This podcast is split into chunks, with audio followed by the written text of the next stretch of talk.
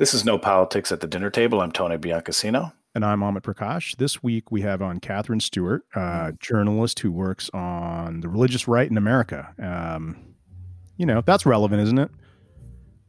Yeah, I think yeah. so. I mean, they're they stormed the Capitol. Right, right. let's, let's dive in. Let's go.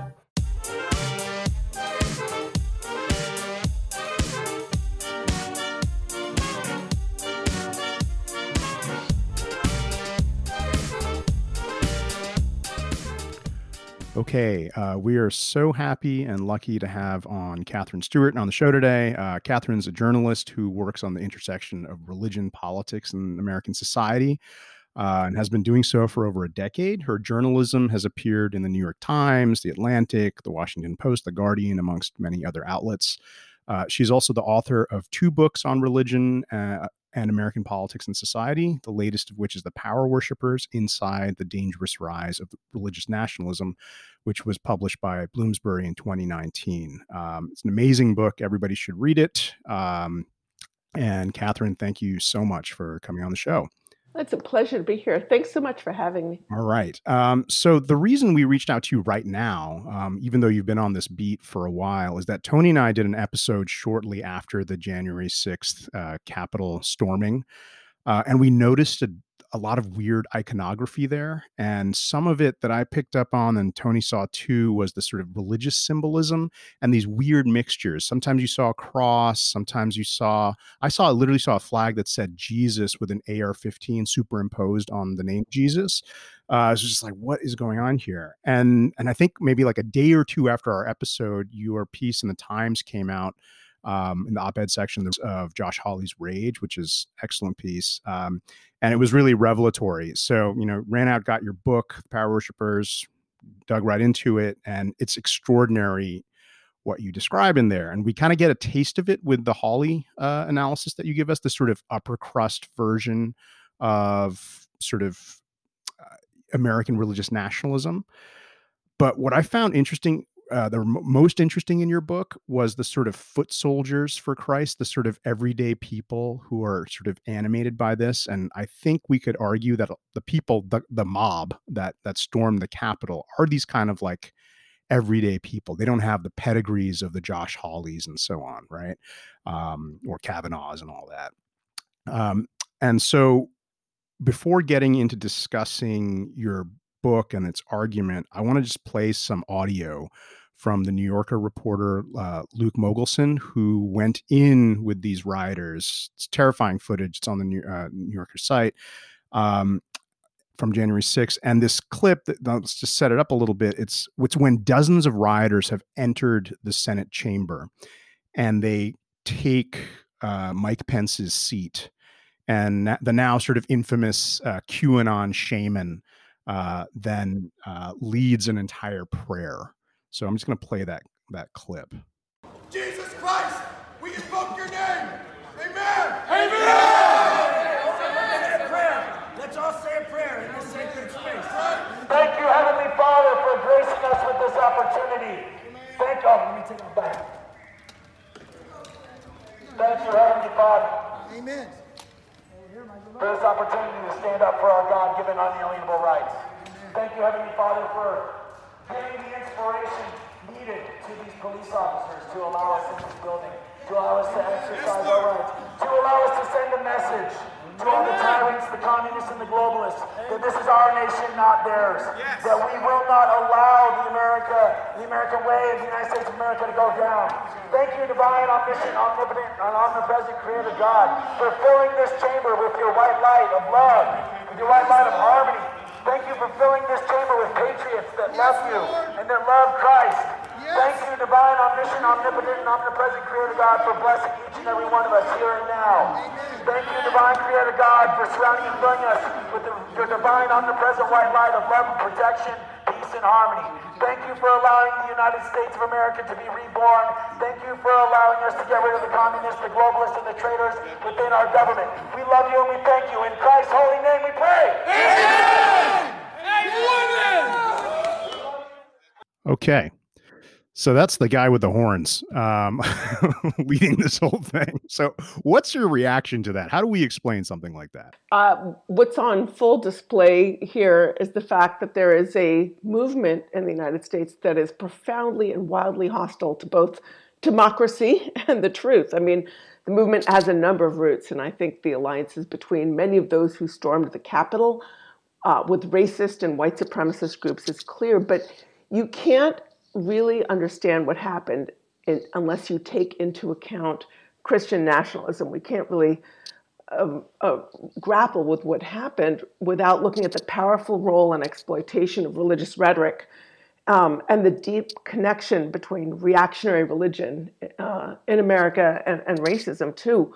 I mean, a lot of these extremist groups that were involved in that uh, riot are either explicitly Christian nationalist or at least Christian nationalist leaning. They sort of promote this idea or adhere to this idea that America was founded as a so called Christian nation and it is their so called right to take it back.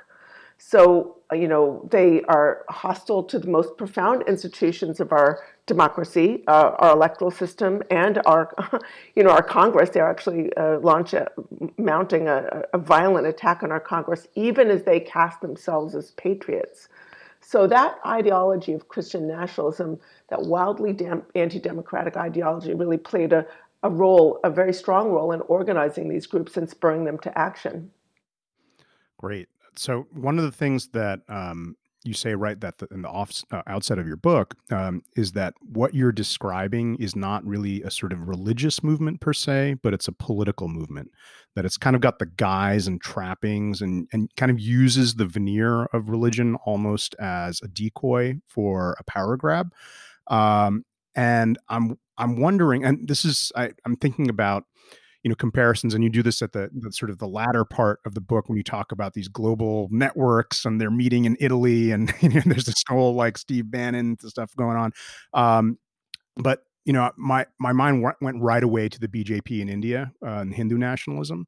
Um, and that there's sort of similar analyses that this is not really a sort of religious movement but rather it's politics mobilizing religion. Um, and I'm wondering, and this is sort of a sort of a question of how do you study this stuff, which is how do we separate when people who say they're doing something in the name of something and maybe even sincerely believe that um, is not that right? You know that that that they believe they're doing religion. They that that they believe that the the the regime that they hope to impose on us all um, is a religious one. Um, and in that way, you know, they're not, they're kind of like American Taliban or something like that, right? You know, like that's, that's their kind of approach. Right, exactly. I mean, I think, I think there's a, when you're looking at the movement, you really have to distinguish between the leaders and the followers. I think sometimes it's the followers of the movement, the rank and file, that get a lot more popular attention. People sort of focus on um, their resentments and you know whatever economic disempowerment, et cetera. But I think the movement is uh, very much driven by um, elites and the and key organizations. And we look the the fact is this riot would not have happened without key Christian nationalist organizations um, preparing the ground for assault by feeding the conspiracy narrative of a stolen election. So, for instance, the Conservative Action Project, which is associated with the Council for National Policy, um, the Council for National Policy, or CNP, is uh, one of the core um, uh, networking organizations of the religious right, and it sort of includes a number of religious right leaders, as well as many of the donors. Um, uh, Rich DeVos, who used to run it, called it the uh, uh, like a, a, coalition between the doers and the donors. So there's this organization. DeVos, right? DeVos, DeVos yeah, DeVos. Richard DeVos, Betsy DeVos's husband, used to. He was uh, the executive director for for a while. Um, so they, um, you know, they promoted this allegation, this baseless allegation of, direct, of, electri- of, election fraud, and they demanded investigations of these spurious and baseless allegations. And they demanded that senators actually um, persist with this, uh, these baseless lies. And so, sponsors of the January 6th rally, which was predicated on that baseless lie of an illegitimate election, included groups like Phyllis Schlafly Eagles, Moms for America, Turning Point Action, which is affiliated with Turning Point USA, a right wing campus group headed by Charlie Kirk, who has worked with Jerry Falwell Jr. So it's important to note the ways in which these um, Christian nationalist organizations were involved in setting the stage for that event. And I think we also have to note the ways that um, Christian na- nationalist rhetoric um, laid the groundwork as well. Many of the pastors involved in Stop the Steal events, you know, these events of January, the rally, you know, before January 6th, there was one on January 5th, and then there was another one uh, in mid December called a Jericho March. These uh, leaders really cast the the people attending these events as warriors for God. They said, I'm going to you know butcher the quotes here because I don't have them in front of me, but one of them said, you know, we are. Um, you know, men made for war. Christian, we are Christian men made for war. Um, they said they just had this very warlike rhetoric and cast the um, the juncture uh, of of the legitimate Biden win of an election as like sort of um, an apocalypse, you know, and said we're basically standing in in in the in the you know in the gap, and it's just us between you know order and the apocalypse. Right. So those kinds of things laid the groundwork. I think you know it's really um, also important to note the ways in which the movement is radically anti-democratic. It, it, it takes the view that because America is a so-called Christian nation, any party or leader who isn't Christian in the right way, remember, you know, Biden is, is Christian, he's Catholic, um, uh, but they, they're accusing him of not being a true Catholic. So they say any leader who fails to conform to their agenda is illegitimate because legitimacy derives not from elections nor from any democratic process, but from representing an alleged fidelity to their version of the American past and what they say is the will of God. So that sort of anti democratic rhetoric and ideology made it easy for these radicals, these really terrorists, right, to imagine that they were being patriotic even as they were attacking the most basic institutions of our democracy, the US Congress and the electoral process.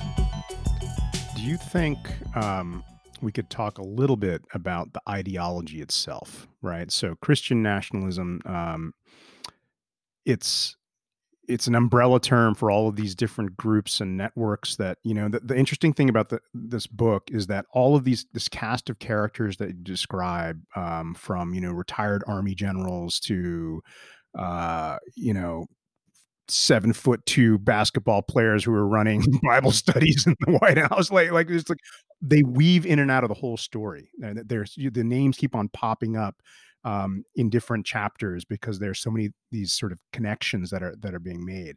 So there's something that's grouping together, which is the ideology. So could you give us just like a thumbnail sketch of what are the core beliefs of these people and what they actually want to impose on us? Sure. I mean, first thing to know about Christian nationalism is it is not a single religion, it's a political ideology. Its representatives insist that the foundation of government, uh, legitimate government in the United States, is bound up with a reactionary understanding of um, particular approved religions. So it's an anti democratic movement, uh, it's anti pluralist, it's anti equality, basically says the United States is founded on the Bible and can really succeed only if it stays true to this foundation. It's not um, united by any specific. The- I mean, the movement includes ev- many evangelicals, but it also excludes many evangelicals too.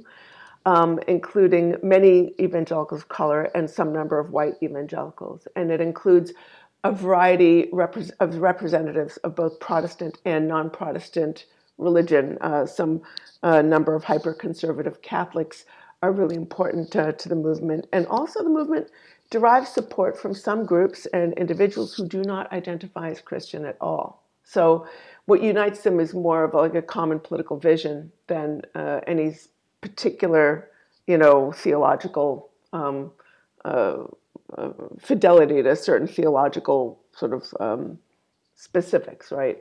One of the things that I learned from your book is that they've got, they've really got a sort of they're really well organized this this movement and they've got a systematic plan of attack these like seven mountains they want to climb and like take over all of society and insinuate their, themselves in all precincts of society basically.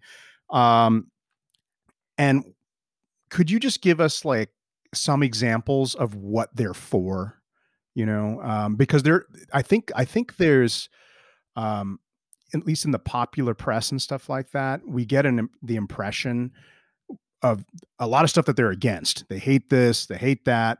What is their positive vision of the world to come that they would like to fashion once they've, you know, climbed these mountains, so to speak? I think it's all about power and money. Uh, the movement has allied, uh, forged an alliance between, you know, hyper-conservative religious leaders and far-right economic interests. You know, when the sort of leaders of the movement are talking to the rank and file, or when they're talking to pastors, they often work through uh, conservative churches in mobilizing the vote. So they, when they're talking to pastors about issues that they should communicate to their um, congregations that um, that they should care about in election cycles, it's all about the culture wars. It's all about abortion and hostility to same-sex marriage and things like that. Um, but you know, when they're talking to um, one another in the forums that they share, and when they're talking to their well-resourced funders, it's uh, much broader. A lot of it is about finan- uh, money. A lot of it is about how the Bible supports low taxes and no taxes for the rich, about how the Bible supports minimal regulation, government regulation of business, or no regulation, about how the Bible supports, um, is against environmental regulations. And this really drives home the fact that this is more of a political movement, and they're, they're advocating for a wide range of economic, uh, foreign and domestic policies that have much more to do with um, concentrations of money and power than they do, you know, the right wing positions in so-called culture wars.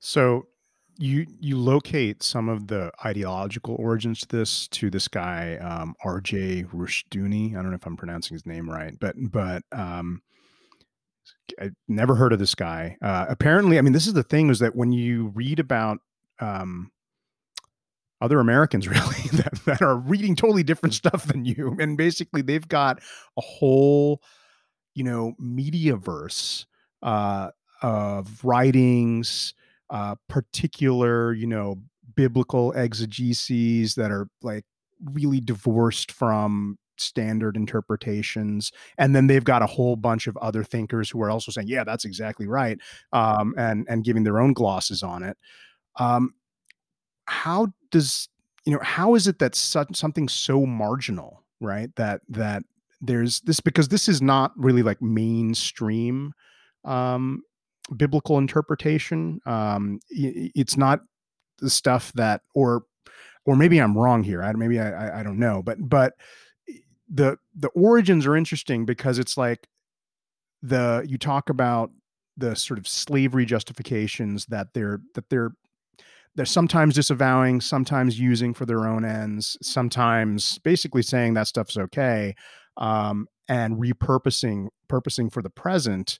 Um, all of that stuff, of course, came in the 19th century from very mainstream seminaries and stuff like that. But now they've come to come to the fringes, but yet they occupy the corridors of power or the, the people's heads in the corridors. How, how does that happen? Yeah, well, you mentioned uh, R.J. Rushdoony, uh, Rousas John Rushdoony, and we can talk about him for a minute because he is sort of one of these um, very influential theologians whose ideas sort of continue to speak, even though he's uh, been long gone. So he was a Calvinist or Reformed theologian who advocated a return to what they call biblical law in America. And much of the current crop of Christian nationalists are descended from, among others, uh, Rushdoony, who's uh, a very sort of had this outsized influence in his ideas. So the main thing to know about him is that he, like them, was intensely hostile to the principle of equality. He endorsed an um, austere biblical literalism and rigid hierarchies, which he asserted were ordained by God. So um, he saw it as his job to rescue America from its commitment to what he called godless secularism. You know, this is another term you hear today, the sort of these apocalyptic struggle between you know our god and order and sort of godlessness and chaos right? Sort of this apocalyptic struggle. And his theology also included an opposition to government assistance to the poor which is another concept we're hearing a lot among christian nationalist leaders today. He cast social welfare system um, sorry social welfare programs as slavery to the state we even hear that term among many uh, Christian nationalist leaders today in their writings. They don't often say it um, out loud, but they, they'll put it in their books. So he basically shares a lot with these uh, Christian nationalist leaders of today. So the idea of the United States as a redeemer nation chosen by God, right? That it should be an Orthodox Christian republic in which women are subservient to men. You hear this kind of, um, you know, female subordination language in many of the um, leading uh, religious right uh, figures today. They'll talk about, they have a sort of nice language for it. They'll call it complementarianism and say, you know, wife should submit to her husband as the church submit. I don't know. They have some language to make it sound nice, but it's basically male headship. Mm-hmm. And they, they want, of course, no one to pay taxes to support the poor. Um, they have this ideology that at some point America deviated horribly from its mission and fell under the control of atheist and or liberal elites. This was the life of Rushdoony's thought, and it remains a kind of cornerstone of Christian nationalism, even as many of Rushdoony's successors really, you know, disavowed some of the extreme positions that he advocated or sort of forgot about the origins of their interpretation of the creed. Great, great. All right, Tony, jump in here. Um, I wanted to know if you could talk a little bit about um, the kind of effects of social networking or social media and how, you know, 10 years ago, maybe a little more, you know, when we were growing up, conspiracy theories are like, who else shot Kennedy? and those were kind of fun. But how um how how has social media played into this and do you think there needs to be some regulation and how would you even do that without you know, kind of really stepping on free speech. Wow. I mean, yeah, we can't. So there's a couple questions here, yeah. and I'll, I'll, take them in order. I mean, the first is like we can't ex, uh, over discount the effect of the far right propaganda sphere. I mean, you know, the movement has invested for decades in a lot of different sort of features of modern political campaigns. You know, data, media, messaging. Messaging is huge, and it's done a pretty great job over the years of developing this sort of like fact-free hermetic um, messaging sphere that does mm. a pretty good job of separating its uh, folks from the facts and that's not really a good thing if you want a stable democracy you know uh, and I think that that's um, you know very consequential. As far as regulation, I I'm not a sort of so, you know a, a policy person in that area. But um, we, we can't forget that um, uh, uh, genocides, for instance, in Myanmar were organized and promoted on Facebook. And, you know, it's like just, you know, there has to be some means of, um, uh, uh of um, you know, prohibiting that kind of noxious stuff from happening. Um, we've also, um, you know, uh, yeah, so that's, you know, I, I, don't think anybody has a right to exploit a platform to organize the, uh, a rev, uh, you know, the overthrowing of democracy. Mm-hmm. Do you know what I'm saying? Yeah, and how do you? This is a question I always have, right? Because I'm I'm not. I grew up in a very kind of like we would call it Sunday Catholic family, where we were kind of religious on Sundays, and then the rest of the week we were not religious. Um, and you know, as I've progressed and grown older, I, I don't have I don't I don't affiliate with any religion. I don't have a problem with people that do, but I guess the thing that really strikes me is how does relig- how is religion so powerful that it just keeps getting away with this? You know, Amma and I are Amma and I are like deep in all these books on pre-Civil War, and we just finished a book called The War Before the War. And the thing that struck me was like Abe Lincoln, who's like, who would hate these Republicans today, um, who but who's their like poster child for Republicans. Like he really didn't have a religion; it was all fake. Like he didn't really believe any of it. Um, and then you know, at, the churches would would you know specifically say the Bible doesn't really touch slavery, therefore it's okay if you have slaves. Come to church. We don't want to lose. And it's like there's this is not new, right? This is not a new thing, especially in this country where these religious leaders uh, you know, preach God, preach church, and they do horrible stuff. Um, and I remember one other thing I remember, and I get to my point, is like John McCain after 9 11. I'll never forget this. I was just, you know, I was in college, and I remember him standing up in the Senate, and he had this big quote, and everybody roared, and he said, God will forgive them, but the United States of America will not. And it was like, we're dropping bombs, we're killing people. And that is how quickly we don't actually really care. I mean, they were murdering police officers at the Capitol riot, but when what responsibility or like how does religion where are these religious leaders saying, "Oh man, we killed somebody"? Guys, we don't we don't associate with them. Like how does this happen? Yeah, you know, I this is going to sound really flip, but sometimes I think about, you know, religion is like fashion. You can criticize it all you like, but it's just kind of part of who we are as human beings. And we can't forget that many people sort of anchor their uh, uh, commitment to social justice sure. um, and their commitment to treating one another with decency and kindness in their religious faith. In The Power Worshippers, I wrote about the sort of um, conflict between the pro-slavery theologians and the abolitionist theologians. And there were a number of abolitionists, I wrote about 12, a dozen abolitionist theologians who anchored their um, opposition to slavery in their faith and did so from pulpits. And they also used religious language to make those arguments. Um, but they were, as um, Frederick Douglass said at the time, um, in humble pulpits. They were not the well-funded um, uh, theologians, the sort of, he called them the $5,000 divines. Look, $5,000 was a lot of time in those years. He said the, you know, the well-funded, the $5,000 divines are um, on the side of the slaveholder.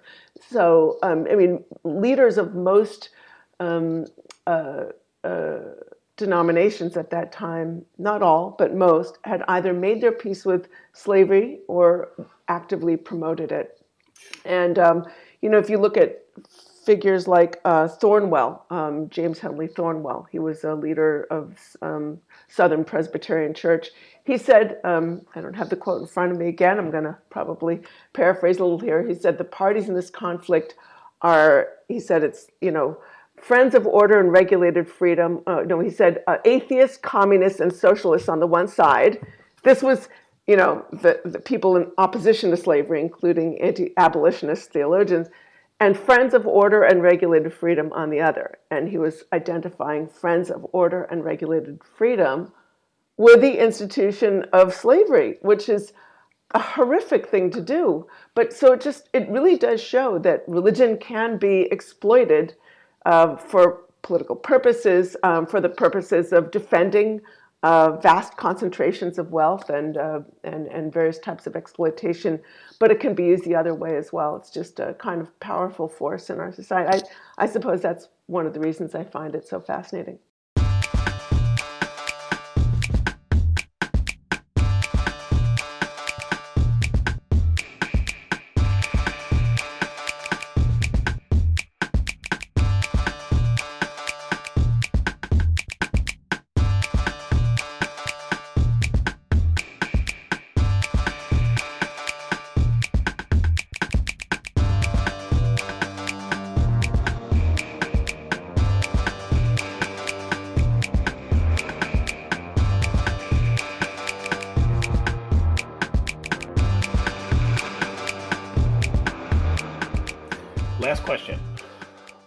Played that clip for you, and you know, it's it's it's the same question, but your reaction today, and when you were, wa- I mean, I'm sure just like all of us, you were watching that go down.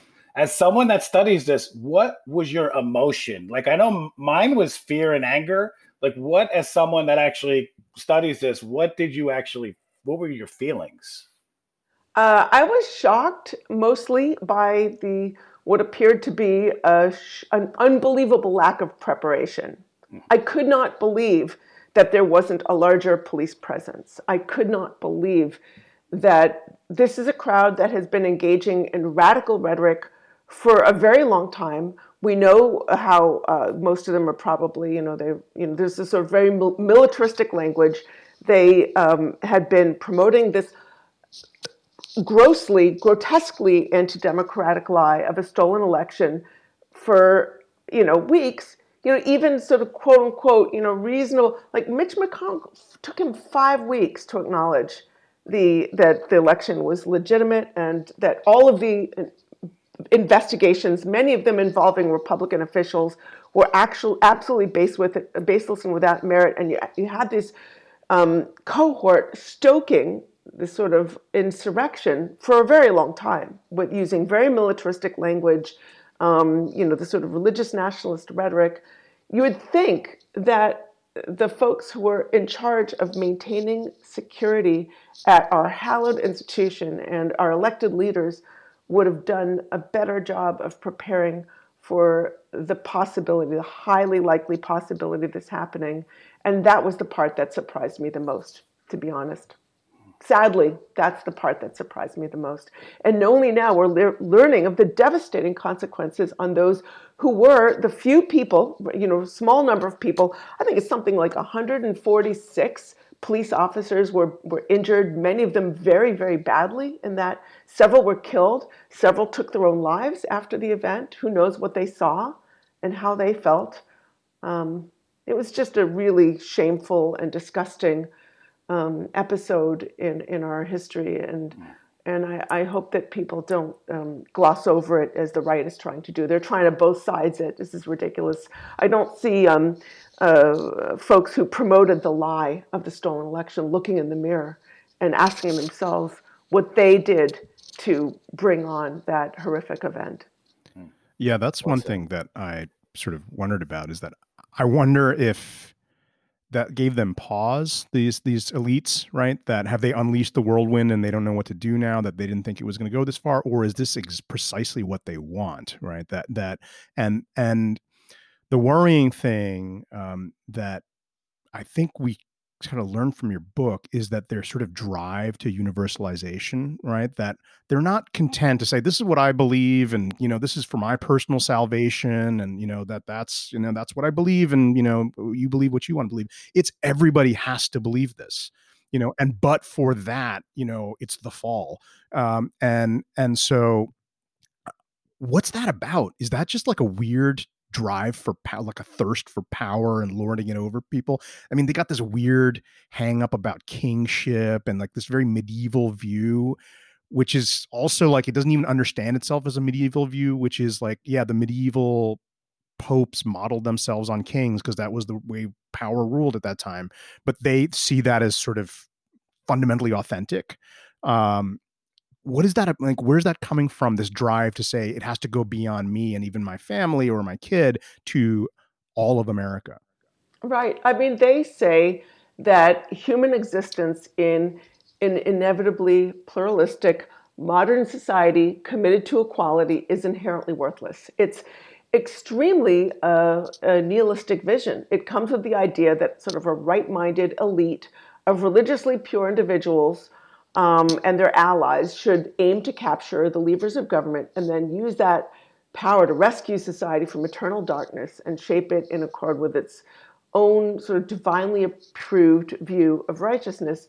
It's a, it's a nihilistic vision, and it, it it basically concludes that the achievements of a modern liberal pluralistic society is of little value so disturbing. Um, and, it, and when you mentioned kings, it's really interesting because remember they were always um, comparing Trump to kings like mm-hmm. King David or King Cyrus, an imperfect ruler through whom God chose to enact his will. Well, here's the thing about kings. They're not, you know, they, they don't have to follow the rules. They are the law unto themselves, and they're not the rulers of democracies. What they say goes. And that just drives home the fact that this really is an anti democratic movement, really does not believe in modern representative democracy.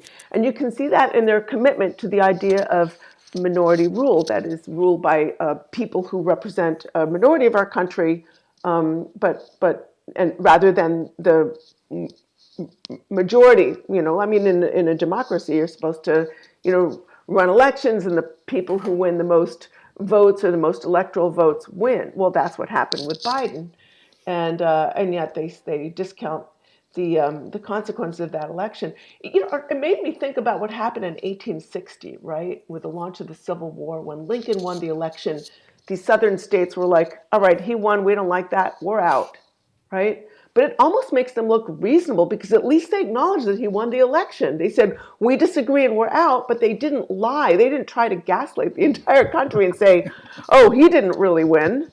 They're like, no, we, we're just going to, you know, pull out and launch a, you know, then the Civil War launched. It was very tragic and, and awful. But, um, but the fact is, um, you know, they just didn't promote this big lie, which is what uh, religious right leaders are are doing today and, and their affiliated politicians.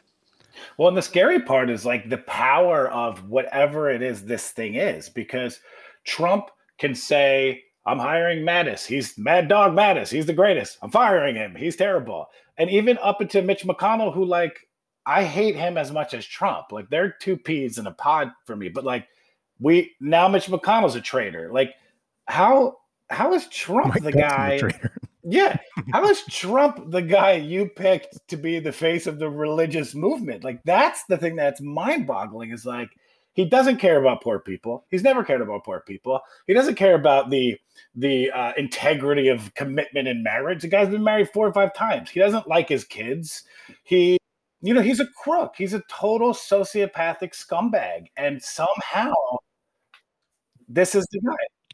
I know Tony, like they, he gave them everything they want. Like at every of these, all of these events that I went to, like you know, yeah. like uh, marches for life and right. value voter summits, and like here his representatives would stand up and say, "I think I gave you everything you wanted, and I think I actually gave you more." It was about judges. Um, the movement is to a large degree uh, led by sort of legal, the strategies led by the legal advocacy groups. So they, a lot of what they do happens through the courts. So you get the right judges into place. I can't remember. I think the number of federal judges he put into place at the end of the day was like something like 230 or 234, yeah. a lot, including three Supreme Court justices.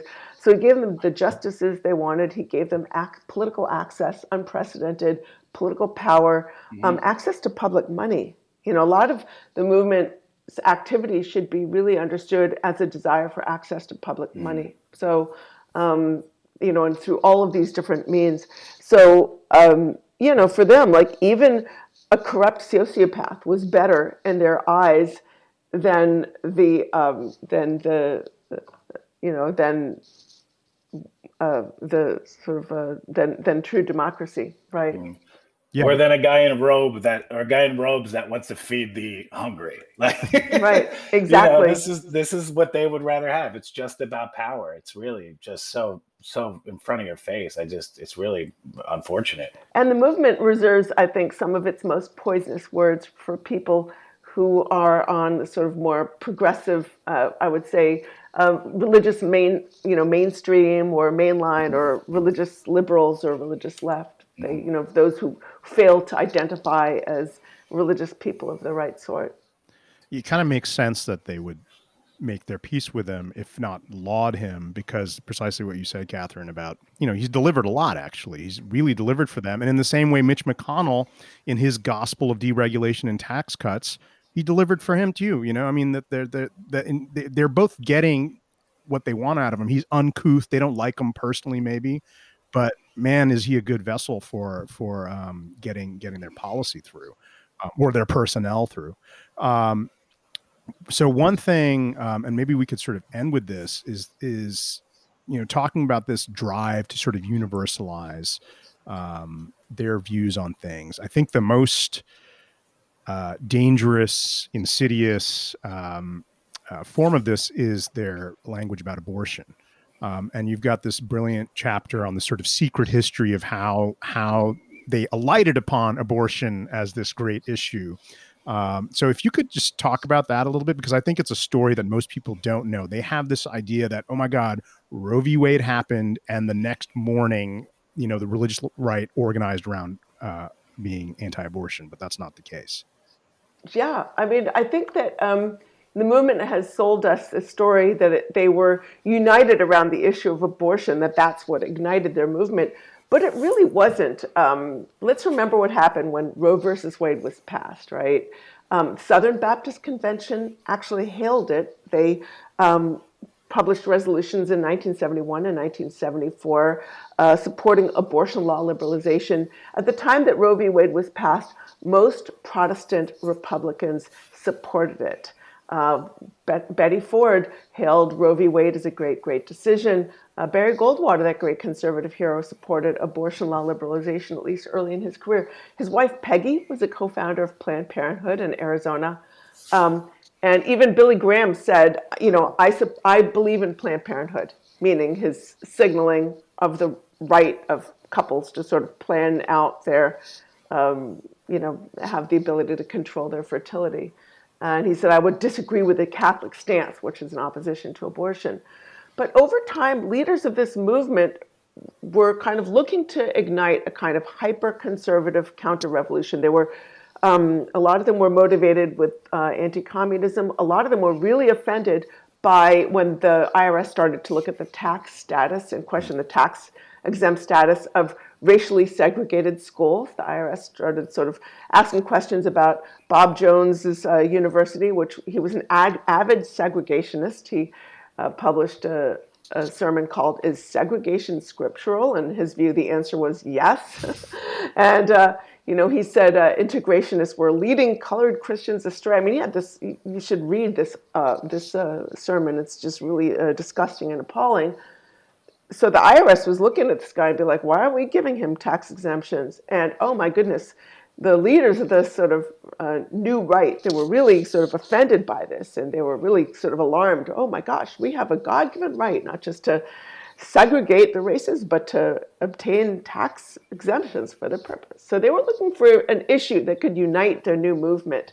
Number one was the tax exempt status of, of uh, segregated schools. They were also really upset about the ERA but it was going down in flames at the time and they were looking at some other issues like school prayer and they were looking for like a, a an issue that could unite as they you know like the conservative sort of hyper conservative protestants conservative catholics and as what howard phillips who was another member of this group called you know some of our our fringe fundamentalist friends right? Because they were looking to sort of unite the people on the fringes with these other cohorts and they sort of went down a laundry list of these issues. And when they got to abortion, it's like a light bulb went off.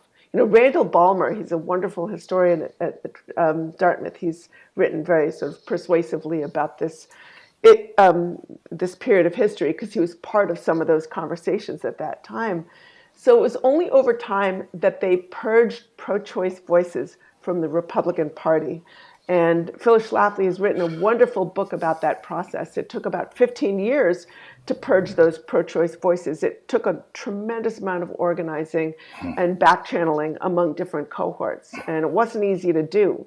So, what we're seeing today is a kind of pro, new pro life religion but it's really a modern creation and it was created for political purposes. You know, leaders of the movement know if you can get people to vote on a single issue, you can control their vote and you can get them to ignore a lot of other issues that are on the ballot.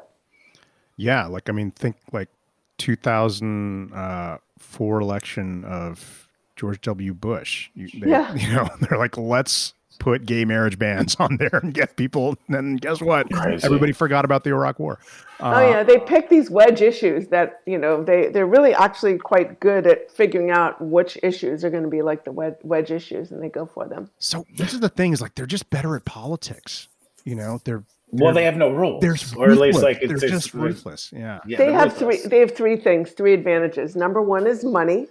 Uh, Number two is internal organizational discipline, and um, number third is like they've just invested in the sort of key organizations for decades. So a lot of organizational advantages. But here's where they're weak: they don't have the numbers.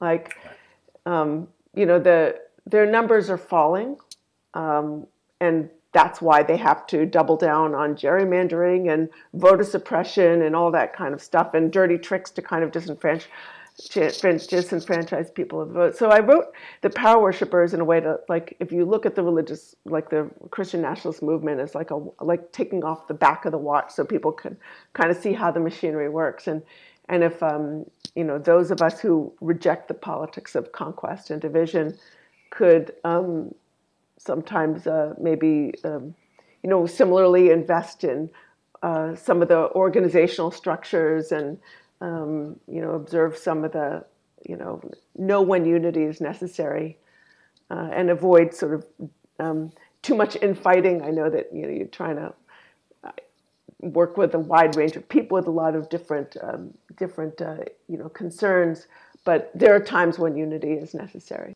All right. Well, Katherine, thank you so much for Thank coming you, on. Katherine. yeah, it's a Um, pleasure. this Thanks so much for having me. Thank you for the Yeah, of book. course, Thank you yeah. for all the journalism. Um, we're going to have to have you on again, I'm think, because this is a huge story. Uh, it's complex, and I, I haven't seen any person else writing about it with such clarity and depth. So, so thanks for all you do.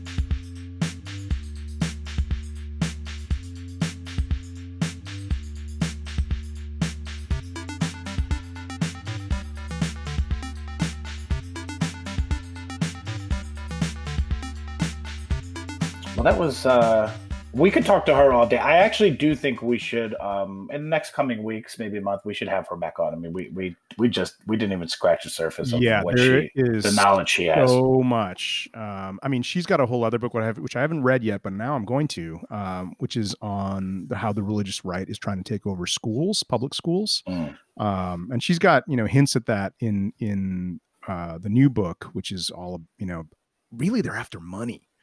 You know, they want to sort of take public money and bring it to God. You know, that that's like their whole kind of Mhm. thing. Um, but yeah, she was she was amazing. Um, so yeah, very very psyched to talk Yeah. to her. I like that they don't have the numbers. That yeah, was very yeah, nice that, yeah, yeah, that was that was uh, which is why they're authoritarian, right? Mhm. You know, if they had the numbers, then so I bet they'd be very democratic. Keep Um, pushing progressive views. Keep sinking money into education, healthcare, education. Uh, I mean, at the college level, and you will see them slowly. That's it. There's no no arguing. There's no reasoning with these people. There's just changing the lives of people that are are are prone to be sucked into uh, this fake these fake organizations that make them believe in Yeah. something. Yeah, I think Very very simple. I think you're right that it's fake fundamentally, you know, because you know what Katherine talks about is how this is so elite driven. It- It's Mm. it's somehow that they have biblical they have these pastors who interpret the Bible who literally have like pamphlets saying why Jesus would be against deregul- uh, regulations. You know, why why Jesus wants you to listen to your boss. You know, stuff like that. Um, which is, you know, music to the ears of like, you know, big agriculture, you know, who's then deputizing evangelical Latino pastors to tell this to agricultural workers, you know, to like Yeah. grin and bear it. Um, And so, just remember, Joel Osteen didn't open up his church when there was a hurricane There in you Houston. go. That was everything you needed There to know about Yeah, these exactly. scumbags. He has an arena. Losers. All right, man. No Politics at the Dinner Table is produced by Amit Prakash. Music by our very own Jeep Beta Roy. Um, we actually have an unbelievable newsletter that um, we would love for you guys to sign up on. It's not a, I shouldn't say newsletter. It's it's into the category of newsletter, but it's Yeah. really a very focused, quick read and a glimpse into what Am and I are into or what we're debating and talking about. We would love for you to get on and, and get involved in the conversation. Uh, you know, the books we're I'm listening to, I'm it's reading that we're fascinated by, and you know, you have anything to add to that? Yeah, I mean, so it's uh, at NPDT, no politics at the dinner table, npdt.substack.com. It's free. It comes out once a week. It's not long. It's a weekend read. It's it'll be kind of fun, but hopefully you'll learn something too. And you know that that's that's that. Um, just just you know, pop in your email, you'll get it. Um, And by the it. way, yeah, just this is what Jesus wants you to do. so I heard. I, I, I read Jesus, something about this. Jesus actually. you to really Yeah. read our newsletter. Yes. Yes. All right, we'll see you next week. See you next week.